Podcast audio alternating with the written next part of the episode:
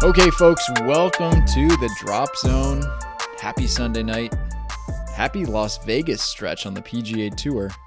And uh, a happy whole bunch of other things. But Sean, I'm happy to be here with you. How are you? Pretty good. Uh, I guess this is like Vegas season, Vegas, the Vegas stretch, the the Vegas swing. Mm-hmm. Is that what we're calling it? The Vegas swing. We need some work on that one.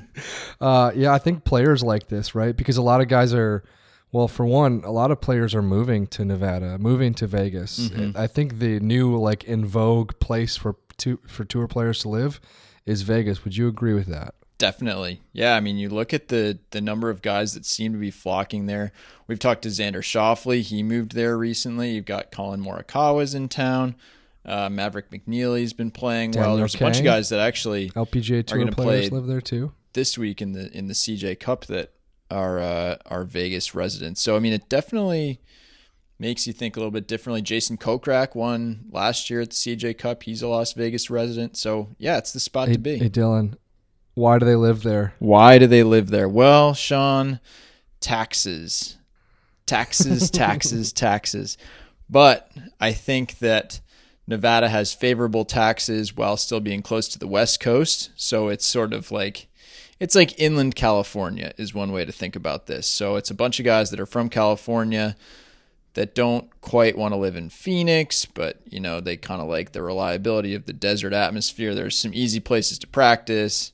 Um, there's some TPC courses, which are always easy for tour pros to, to spend time at. So it's just a pretty easy thing. This is not a situation where guys are moving to Vegas so that they can, you know, hit the tables every night. I think for the most part, this is more of a low key Vegas existence.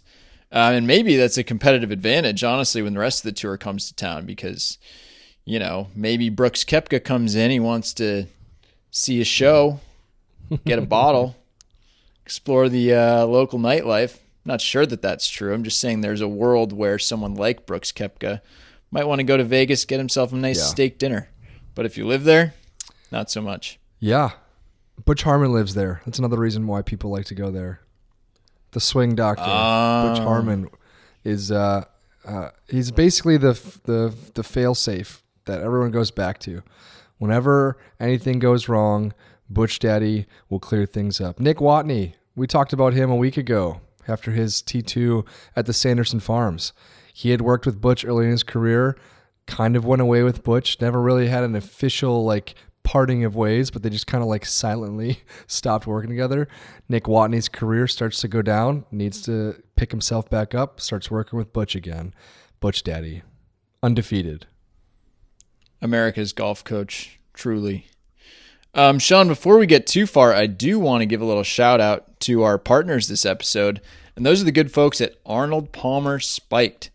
There is no better way to celebrate a life or a round of golf well played than with Arnold Palmer Spiked. It's the classic taste of iced tea and lemonade that you already know and love with 5% ABV. It's made with real juice and brewed teas for a smooth flavor that's as easygoing as Arnie himself.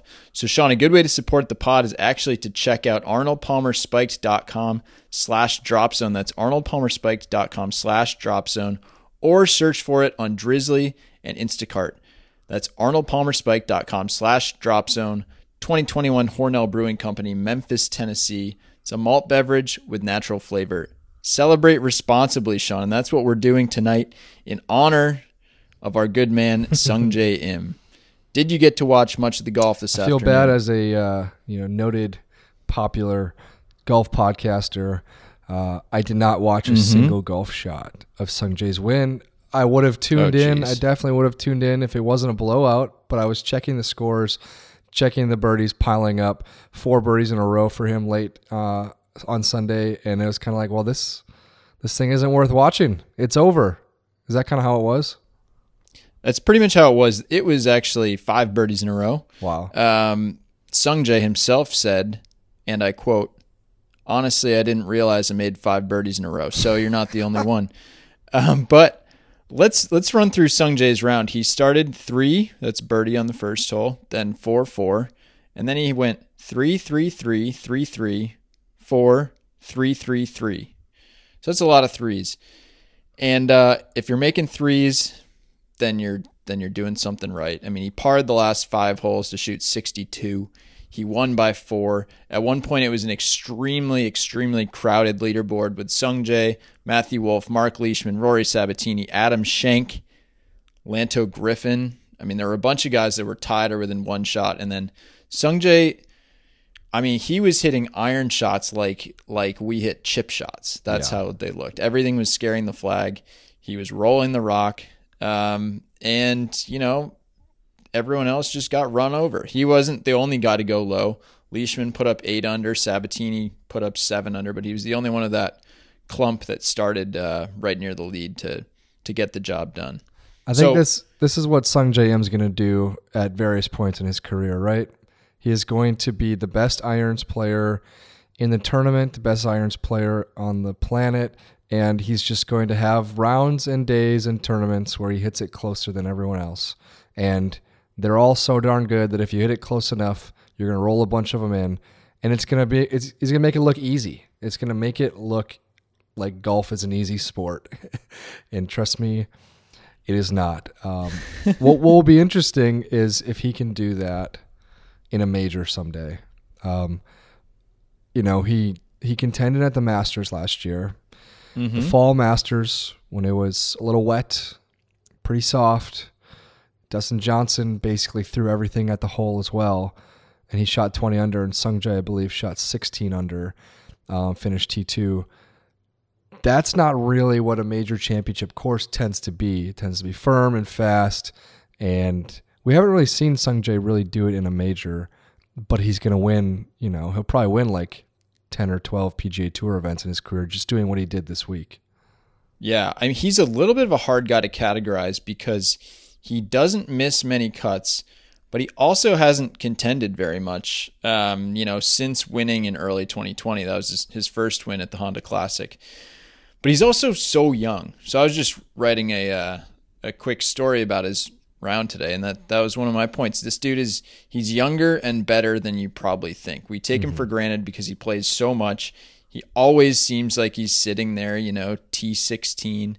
Um, and for a moment, actually, at the start of 2020, it looked like he was just going to take over the whole thing. He won the Honda Classic. It looked like he was going to win the next week uh, at Bay Hill, finished third. You know, he went to the players, and it was like, this dude is the hottest player in the world right now. And then, of course, golf and the rest of the world got shut down. When he came back, wasn't the same guy. He he took a little while to refine his form, but you know things have changed since then. He got himself a trainer. He bought a house. Sean. He has a new caddy. Uh, he was famously houseless for a while. He would just go hotel room to hotel room every single week. So golf's Iron Man kind of really found the magic today, and I think anyone that can win by a handful of shots on the PGA Tour at age 22, we should be paying significant attention. I know you just said this, but Yeah. He made eight threes in a stretch of nine holes, uh, and Crazy. it has to be the least taxing version of golf because you know the guy has the smoothest takeaway.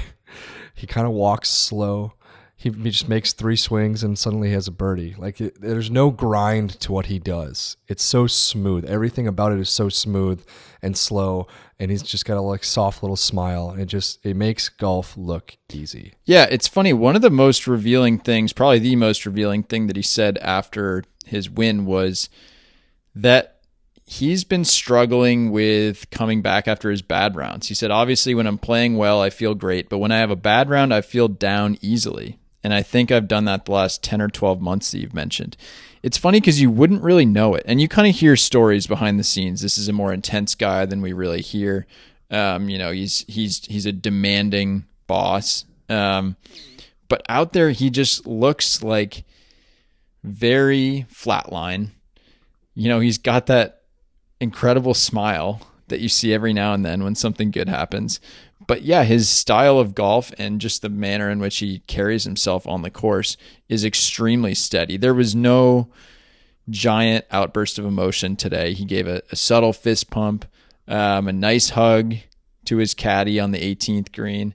Uh, it was a great moment, but yeah, there was there was no real one moment. I guess that's what happens when you make eight birdies in 10 holes. It's hard to exactly pick one that was the difference maker. Was he the most impressive Korean golfer this weekend? Well, Sean, that's a that's a very good question. I think it's up for debate.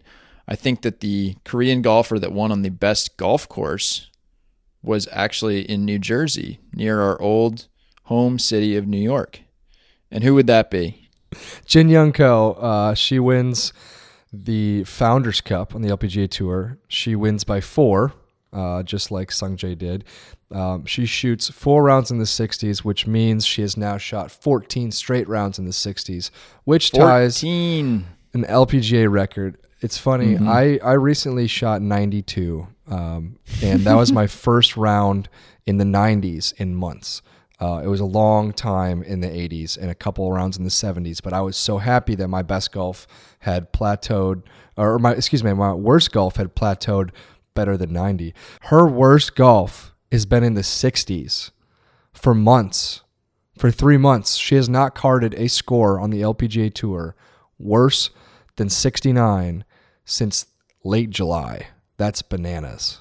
It really is. It's funny because Nelly Korda took over the world number one spot that Jin Young Ko had really had held for an extended period of time. Mm-hmm. And how did she answer? Well, there was one week she played okay. The next week she won.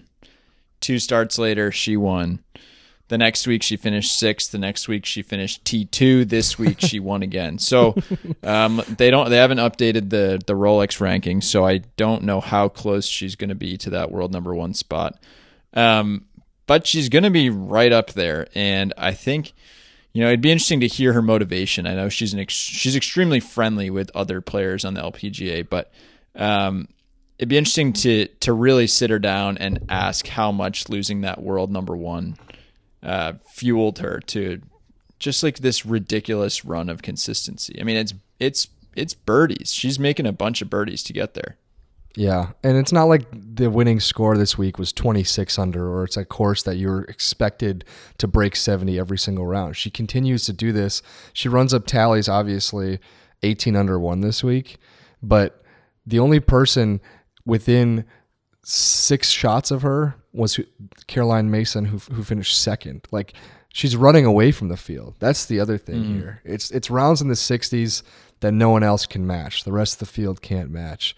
She doesn't take any days off. That's the other kind of crazy thing. Like it it's a lot of golf and I think like whenever whenever people get on these streaks, we, we kind of call to mind the fact that like Tiger Woods had his made cut streak and then he had his uh, streak of rounds at uh, beating the field average that day.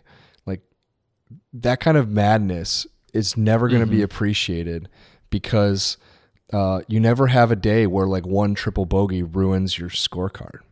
Or if you happen to have a triple bogey, you battle back and you make four birdies on top of it. That's how like locked in the best players are at their best, at their peak. Is like there isn't a single off day when it comes to them and their uh, I don't know when they get when they get this dialed, it's always on.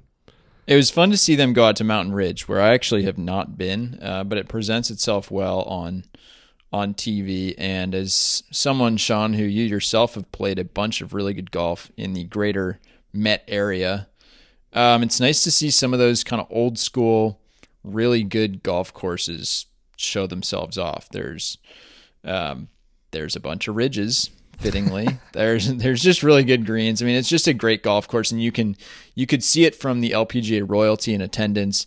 You could hear it from the way the players talked about it. Uh, they are really, it's it's really important to them to be playing this sort of true championship test. I mean, this was in the news because um, the LPGA announced that it's one of its flagship majors, the ANA, is going to move to Houston and to the Chevron. And, um, you know, I think that there's a sense that there's not that many courses on tour that, that have that sort of cachet that the Dinah Shore course at Mission Hills had. So I guess to prioritize like some really great, memorable golf courses, existing on the LPGA tour. I think that's only a good thing. Um, and the players talked about that a bunch this week. So I think it's definitely worth noting. Hardcore golf fans like watching good golf courses. I think that's, uh, and not just good golf courses, but sacred ones, Donald Ross golf courses, courses that not necessarily everyone can play, but pe- that people like to see really good shots rewarded on. Whistling Straits, the host of the Ryder Cup, you know, that's kind of a TV golf course. It really is Mm-hmm. with the, the shoreline and all the bunkers and It's you not as subtle. Yeah. yeah. I And- run into a couple people this week that were asking me how the Ryder Cup was, and they say, "Oh man, that golf course, you could get into some shit out there." It's like, yeah, that's a good way of putting it. You really could. That's how it goes. Um, there's there's so many courses like Mountain Ridge in New Jersey. That's why I think New Jersey is. I mean, it it, it gets severely underrated as a golf state. Probably because its proximity to New York. Probably because um, the people of Philadelphia like to kind of claim Pine Valley, even though it's in New Jersey. um, the fact that California, yeah, is probably the best golf state in the country, and it's across the country, and it, you know they have all the coastline and everything. I mean, basically, when golf emigrated across the Atlantic Ocean, it just about landed in New Jersey, and so there's so many great golf courses that are about 100, 115 years old, all in New Jersey, and uh, I don't know. I'm a big fan. If, if you're in northern Jersey, you get claimed by New York if you're like a good thing. And if you're in southern Jersey, you get claimed by Philly if you're a good thing. And if you're a bad thing, then people just leave that to uh, for Jersey to claim. Jin Young Ko said she ate a bunch of cookies for the week. That was one of the perks. As a big dessert guy, I can appreciate that. Um, but also, I think this was the the biggest non-major purse on the LPGA. So big week for the Founders Cup. Shout out Well, Cognizant. That was the other news that uh, besides the LPGA's first major of the year, the ANA Inspiration moving away eventually from that golf course in California, that event in moving to Houston, in getting a new title sponsor of Chevron, is upping the purse value a lot. Huge jump in purse value. We love we love purse jumps because, uh, especially in the LPGA tour, because the men's tour, there's a lot of money in there. There isn't an equal distribution for the women's tour, and we we appreciate it when they get the bumps because they need it and they deserve it. Sean, did you get to watch any of our man Phil Mickelson cashing in this week on the PGA Tour Champions down at Timuquana? I'm going to repeat myself. I feel bad as a highly respected golf podcaster, but I saw zero shots of Phil Mickelson's victory again. Um, but I did read about it, as always, and uh, I'm just not surprised. The guy won the PGA Championship this year. What happens when he goes to a field that's just 50 and, and older dudes? The guy is a buzzsaw. It's hard to compete Yeah. with. He's going to sure keep doing is. this too, by the way. it's funny. I, I saw, I think he was like about four to one entering the week, and I thought, you know, that's probably not enough. Or that's probably, you know, it's probably too much, rather. Like he's probably a pretty much a coin flip to win this thing. And he has talked about how well the Champions Tour suits his game. Uh, our boy Zephyr Melton just tweeted this out. He said, I can be a little bit more aggressive. And like when I made double on five, I can still recover. You do that on the regular tour, you just get eaten alive. But here, you don't have to be perfect. I kind of want So to respond just- to that with like, duh. like, of course, Phil, you only have to play three rounds and Yeah. you can hit driver, you know, not everywhere, but you can hit driver a lot of places. And that guy has literally become more famous than he already was by saying, I hit bombs. I create speed. I try to have as much speed as the, the best youngest players on tour. And so his elongated swing, his you know, his incredible flexibility and the speed that he can create at uh, 51 years old, I think he is now. like uh, it it it matches up and beats a lot of people younger than him. So it's no wonder that when you get on these pretty open places with maybe a little bit wider fairways and pins not exactly tucked, it's no wonder that he's a buzzsaw.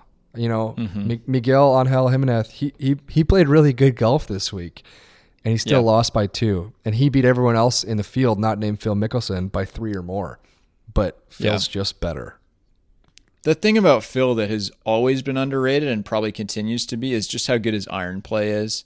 I mean, that really is what has sustained him over the years. I know the flop shots are famous, but when he gets hot, he can still really put that golf ball where he wants to with his irons. Um, you saw that when he just really darted his way around the Kiawah for the PGA Championship, and then you just see it when he can game manage these PGA Tour Champions courses. He can hit bombs and then he can take dead aim pretty much with these wedges and short irons in his hand. So Yeah. I guess if he keeps playing these, he's going to keep winning them. I, I'm curious to see how many he does play. So he's really lost uh, his consistency with the iron play the past few Yeah. years.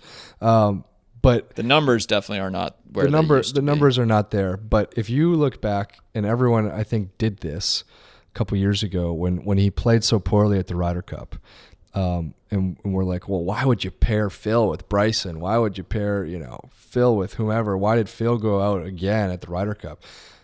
2018, he was the 13th best irons player in the world, the 13th Wow. best.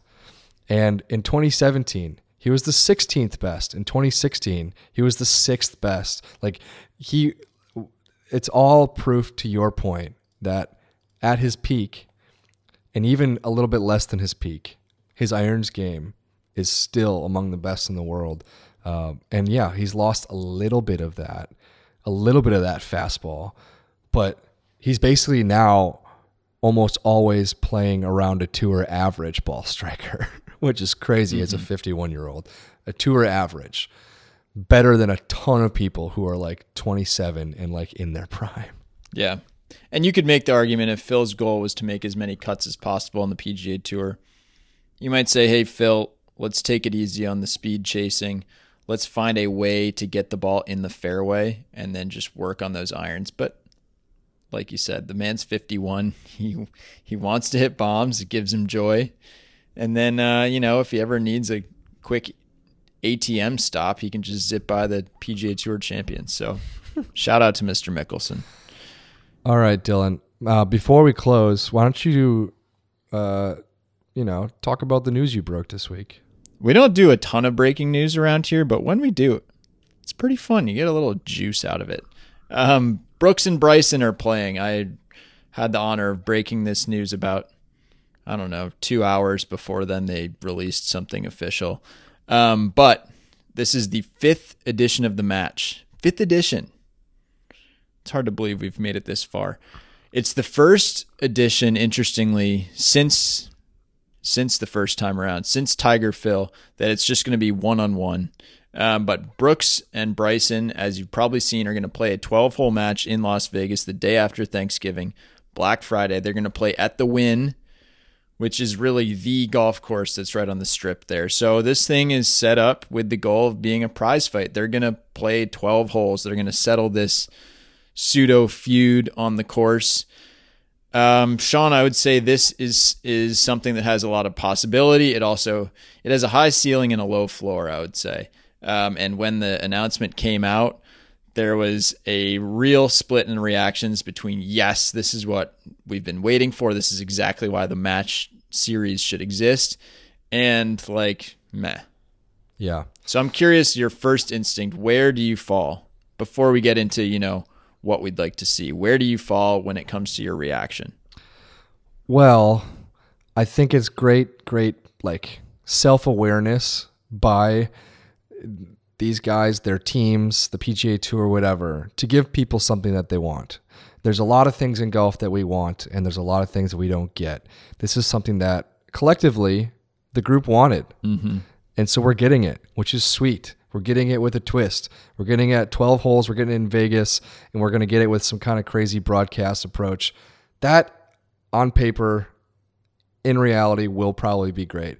Um, the the thing I I thought about right away is like I have been annoyed with how both Bryson and Brooks have kind of handled this whole thing the past couple months. Brooks doubling down on the Brooksy chants and egging people on towards Bryson. Bryson really like sticking his own shoe in his mouth m- repeatedly. Um, maybe trying to sometimes ap- appear a little bit like it's not bothering him at all when it like very much clearly is.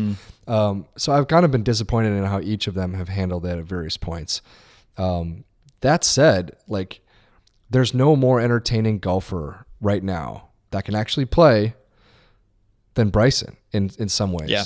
Like he is the made for TV dude. He's the pay per view golfer, um, and he showed that off uh, in Montana at the Big Sky event with Rogers, Brady, and Mickelson. So like that's that's a net win, and I guess the being around Brooks a little bit recently, kind of dialing into how he answers these questions, it is in my opinion that he still has some extreme, genuine distaste for Bryson. I don't think he likes him. I really don't.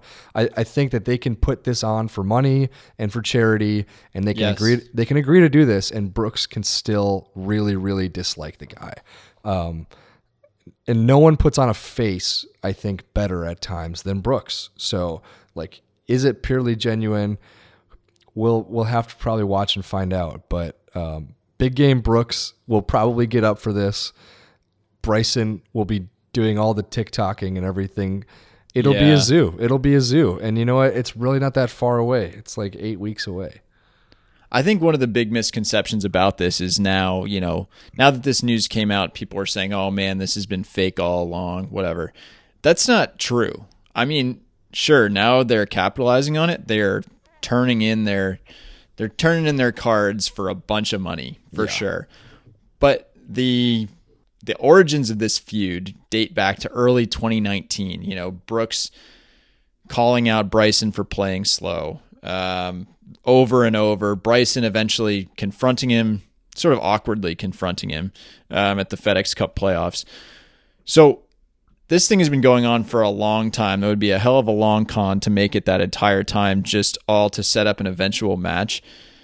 And especially the video that came out after the PGA Championship was some genu- some genuine distaste of Brooks for Bryson. So there's really no faking that. I think that that's what the match has going for it.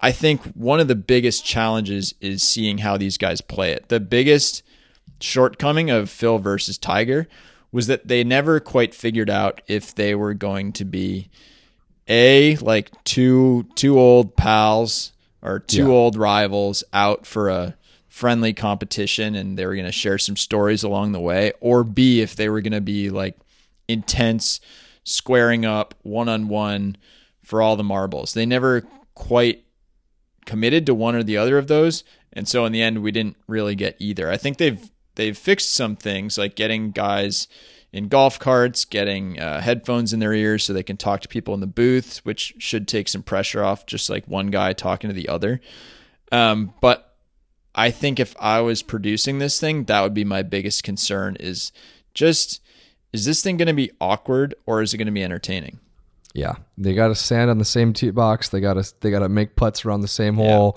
They got to do a lot of stuff around each other. Um, how would I- you make it entertaining I would make it just like a prize fight. I would make it just like the Wilder Fury fight, in which you almost have a weigh-in thing where these guys are going nose to nose. Um, You know, Brooks and Bryson were actually both at the the big pay-per-view fight the other night in Vegas, and these pay-per-view fights get such hoopla because of who's in the crowd because michael jordan's there and because floyd mayweather's around. And there's all this money involved and you know dave portnoy from barstool shows up there. There's all these there's so much hype for these big pay-per-view boxing events and, and mma events. Um, i think the golf should lean into that. I think I think Michael Jordan should get invited to walk inside the ropes and be there as close as possible for this, you know, kind of heavyweight battle between Brooks and Bryson. I think they should lean into the MMA guys that are huge golfers, like like build up the inside the ropes thing and kind of make it a huge spectacle, kind of like the way the Ryder Cup is, uh, where all that emotion comes out in front of like some of the, you know, B list and A list celebrities. I, I think that's what I would do to make it really hype because format's pretty cool. Twelve holes is pretty cool. You're gonna have Charles Barkley asking extremely awkward questions. We love that. Putting people in positions that they're not expected to be in. Um, it'll be entertaining, and hopefully, it'll be over before the four hour mark. That is one, I think, clever thing that they're trying out is just making this 12 holes instead of 18 holes. I don't think we're building legacies here either way. Even if they're playing 18 holes, I'm not sure if one guy wins, or the other guy wins, that that necessarily changes how we think about their professional golf career. So I think 12 holes as a spectacle is just fine. Um, it I will fit more into that like though- three hour window. These guys have been asked about each other in the same way that prize fighters get asked about each other. Like Tyson Fury's asked questions about Wilder for months and months and months Yeah. leading up to the rematch. Brooks and Bryson have been asked about each other endlessly. Like they're going to get asked about this in the months that come down the road. I think I think it does matter to both of them that they have the the closure. They have the one up. They have the fact that well, you know what? Brooks might dunk on Bryson in another future press conference, but Bryson will be able to say, "Hey, I beat you in our match together." like I think that matters here more than it ever mattered before. It doesn't freaking matter that Bryson and Rodgers beat Brady and Mickelson. Right. It no, does not matter. This one actually feels like it has some weight to it for future press conferences, at least. Yeah, and I guess it matters a little bit to Phil that Phil beat Tiger. It wouldn't have really mattered to Tiger if he had beaten Phil. But yeah, that's a little feather in the cap, no doubt. I think a moment of honesty would make this thing. If there was a moment where Bryson does something where the tensions are getting high and if Brooks showed a little bit of the annoyance that he showed in that PGA championship interview and was just like, man, this is it right here. This is why I don't like you. This is why I think you this is why I think you're lame. That's like basically what it seems like it comes down to. Koepka thinks the guy's lame. Bryson I guess just wishes that Brooks would be nicer. I'm not actually sure where the rest of his spot in this feud comes from. It, it seems sort of one way. Um, but you know, maybe maybe if he calls out Brooks for being kind of a bully, maybe there's some sort of discussion that happens that would be That would be cool. interesting or or some moment. I'm not just- positive that we'll get that. I don't trust it to come from Bryson. I think I think Brooks loves to be a smart uh, press conference poker player. I think he loves to pick his spots, say things that are a little bit spicy, talk up his own game, um, while also maybe dunking on other people. And he already did that last week. The announcement comes out. He is asked, "Hey, like when did the discussion on this stuff begin?" And he goes, "I don't know. You can ask Bryson." Yeah. It's like, you know what, Brooks? Don't be such a, a petty guy, and don't too don't- cool. You're it's too, too cool. cool, Brooks. But honestly, at this point, he's made it this far. I think it actually makes sense for him to stick to that persona at least through this whole thing. You know, he's the he's the cool one. He's the one that's not trying hard. Bryson's the opposite. Bryson's the try hard, um, and they can each occupy that space. And hopefully, it comes. Hopefully, they come up against each other in an interesting way. Hopefully, some people outside the you know, golf world can appreciate this and have fun with it because I do think there is a tendency in the golf world to over anticipate something, to kind of suck the fun out of it before we've even seen if it's fun or not. And I think that that is what some of what's happening for this. Maybe it'll be lame, maybe it'll be awkward. Wow. But I don't know. I was texting with with our friend Eric actually last week because he was laughing about the whole Brooks Bryson thing, and I said, "Do you think it'll be entertaining?"